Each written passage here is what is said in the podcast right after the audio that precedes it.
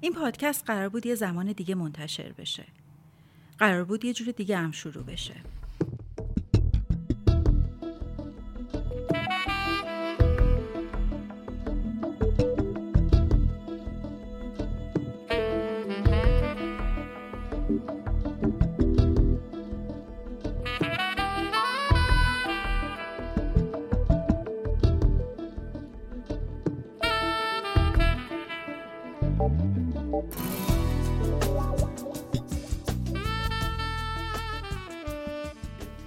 از حدود ده سال پیش که کار در زمینه سکسولوژی رو شروع کردم همیشه به فکر این بودم که یه پادکست منتشر کنم. تابستون گذشته اولین بار بود که براش اقدام کردم. وقتی متن اپیزود یک رو نوشتم که یکی دو هفته از فوت پدرم میگذشت و فکر خلق کردن چیزی مثل پادکست به هم کمک می‌کرد که از فکر مرگ دور بشم. هنوز اپیزود یک رو ضبط نکرده بودیم که مادرم هم از دنیا رفت. اون روزا سگ سیاه افسردگی روم نشسته بود و من هنوز نمی‌دونستم چطور با غم این فقدانها کنار بیام که شهر شلوغ شد. هر روز خبر دستگیری یا از دست رفتن یک عزیز، یه جوون، یه کودک. بعد انگار که همه اینها کافی نباشه توی چکاپ پزشکی دکتر برام تشخیص تومور داد. الان هم که دارم این اپیزود رو ضبط می‌کنم هنوز تکلیف بیماریم مشخص نشده. ولی اینها رو نگفتم که براتون ناله کنم. می‌خوام بگم من لبه درگاهی ایستادم که یه طرفش زندگیه یه سمتش پوچی و مرگه.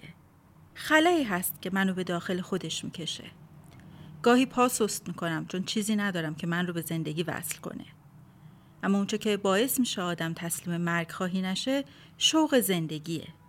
رویاهایی که برای فردا داره. احساس پیوندیه که با بقیه می‌کنه. فرصتی که برای ابراز وجود داره. خلاقیت هایی که به خرج میده. و همه اینها تارهای نامرئی هستند که ما رو به زندگی گره می‌زنن و کمکمون می‌کنن تا تاریک ترین لحظه ها رو تاب بیاریم.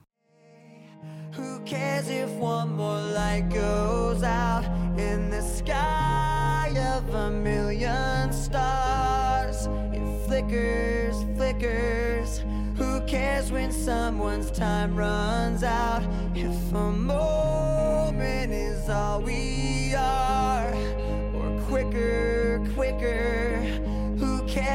One more light goes out? Will I do?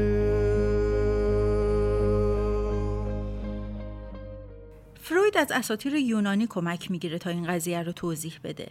میگه دو تا غریزه هستن که زندگی ما رو به پیش می‌برن.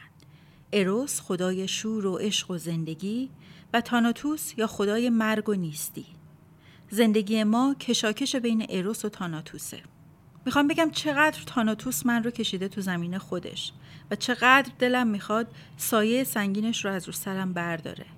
برای همین می‌خوام خودم رو بکشم به طرف اروس به طرف عشق به طرف زندگی به طرف اشتیاق و روشنی و امید. برای همین به هنر پناه می‌برم. کتاب می‌خونم با آدمهای عزیزم معاشرت می‌کنم. پادکست می‌سازم. پادکستی که اسمش لیبیدوه. و درباره اینکه لیبیدو چیه یه اپیزود کامل صحبت می‌کنیم.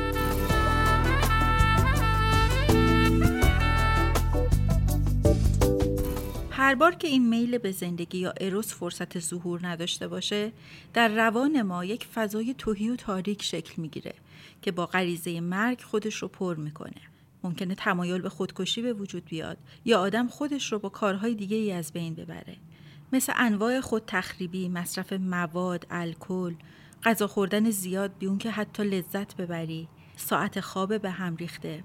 کلا سبکی از زندگی جلوی روت میاد که با مرگ فرق زیادی نداره. انگار یک شبه در توی که داره ادامه میده. نمردی ولی زندگی هم نمی کنی. انگار همه چیز پیش میره به جز تو.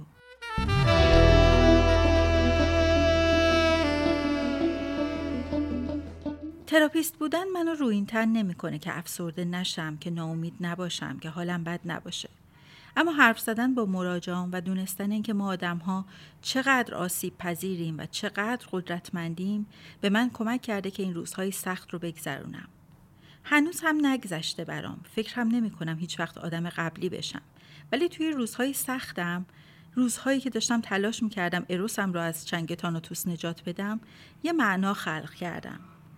یعنی راستش توی کتاب خیره به خورشید اروین یالوم این تعبیر رو درباره غلبه به ترس از مرگ به کار برده. من هم توی زندگیم دنبالش می‌کنم. یالوم یه اصطلاحی به کار می‌بره تحت عنوان موج زدن. یعنی کارهای ما رو به سنگی تشبیه می‌کنه که توی یک دریاچه ساکن انداخته شده. و موجهایی درست می‌کنه که تا شعاع دورتری از ما حرکت می‌کنه. تعبیر موج زدن به من میگه که کیفیت زندگی مهمه و اینکه چقدر تونستی توی دنیا تاثیر بذاری. اگه این پادکست در اپیزودهای آیندهش به شما کمک کنه که زندگی جنسیتون رو حتی اگر یک کمی بهتر کنید من کارم رو کردم.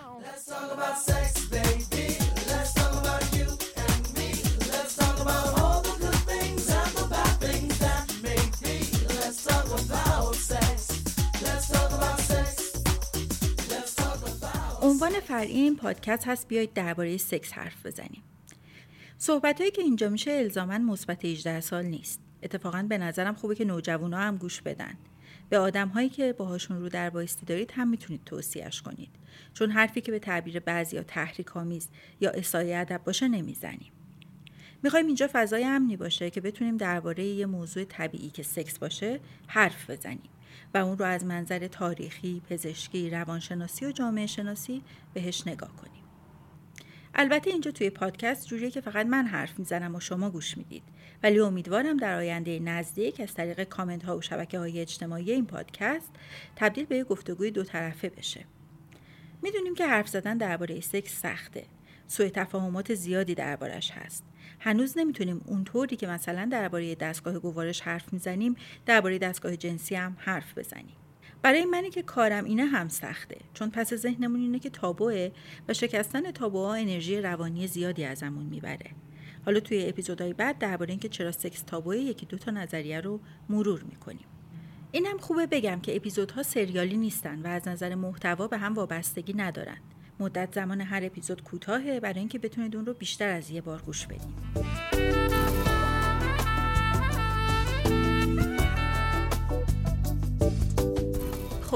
یه سختی دیگه حرف زدن از سکس اینه که بسته به اینکه هر کدوم از ما از چه فرهنگی میایم نظام اخلاقیمون چطور شکل گرفته و چه ارزش هایی داریم برداشت متفاوتی از این رفتار طبیعی می‌کنیم. به همین خاطر توی این پادکست من از الگوی بایوسایکوسوشال برای تحلیل مسائل جنسی استفاده می‌کنم. این عبارت بایوسایکوسوشال رو به یاد داشته باشین چون مدام می‌خوایم بهش برگردیم. الگوی biopsychosocial یک مدل برای تفسیر وضعیت سلامته که جورج انگل اون رو در دهه 90 میلادی معرفی کرد. نظر انگل این بود که درباره هر مسئله‌ای که به سلامت انسان مرتبط میشه دست کم باید سه خوانش وجود داشته باشه خوانش زیستی و بیولوژیک، خانش سایکولوژیک و روانشناختی و خوانش جامعه شناختی. بنابراین تحلیل رفتاری مثل سکس نباید به فقط یکی از اینها محدود بشه. وقتی از دید بیولوژیک سکس انسان رو بررسی می‌کنیم می‌بینیم که تا چه حد رفتار جنسی ما تحت تاثیر شیمی مغزه. مثلا وقتی میزان انتقال دهنده عصبی توی مغز تغییر می‌کنه فرد احساسات مختلفی رو تجربه می‌کنه. یا دانش ژنتیک. به ما میگه که انسان همی که از اعضای خانواده نخستی هاست. به همین خاطر مطالعه درباره پستانداران و مخصوصا پریمات هایی مثل شامپانزه ها به ما کمک می‌کنه درباره رفتار جنسی آدم ها چیزهای زیادی بفهمیم. توی پادکست اصر حجر به تفصیل درباره این موضوع صحبت می‌کنه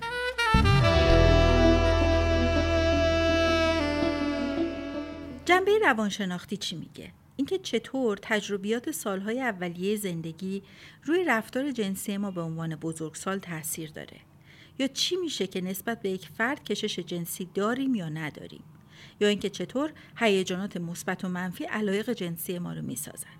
علاوه بر تجربیات زندگی فردی جامعه هم ذائقه جنسی ما رو شکل میده. نقش عوامل محیطی مثل زبان و فرهنگ و رسانه و دین هم باید بررسی بشه. اگر رفتار جنسی انسان رو به غریزه حیوانیش تقلیل بدیم بخش بزرگی از واقعیت اون رو نادیده گرفتیم. تمدن طبیعت ما رو تغییر داده. رفتارهای جنسی هستن که می‌بینیم چندان توجه بیولوژیک ندارن. به همین خاطره که فوکو میگه ما درباره انسان نمی‌تونیم غریزه جنسی قائل بشیم و بهتره از این کلمه براش استفاده نکنیم غریزه جنسی در واقع اون چیزی که حیوانا دارن اما رفتار جنسی انسان ها در طول تاریخ در جغرافیای مختلف تحت تاثیر مقتضیات اقتصادی، باورهای مذهبی و زبان اونقدر متفاوت بوده که بهتره براش از کلمه گفتمان جنسی یا sexual discourse استفاده کنیم. پس وقتی از گفتمان سکس حرف می‌زنیم بخشی از اون تحت تاثیر هورمون ها و انتقال دهنده های عصبی و ژن های ماست. بخشیش به یادگیری ها و تجربیات عاطفی ما به خصوص در سالهای اولیه زندگی برمیگرده و قسمتی هم تحت نفوذ جامعه است.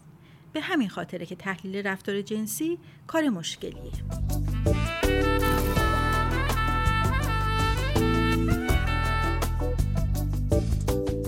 در اپیزود بعد سعی می‌کنیم به این سوال جواب بدیم که چرا ما انسان ها سکس می‌کنیم.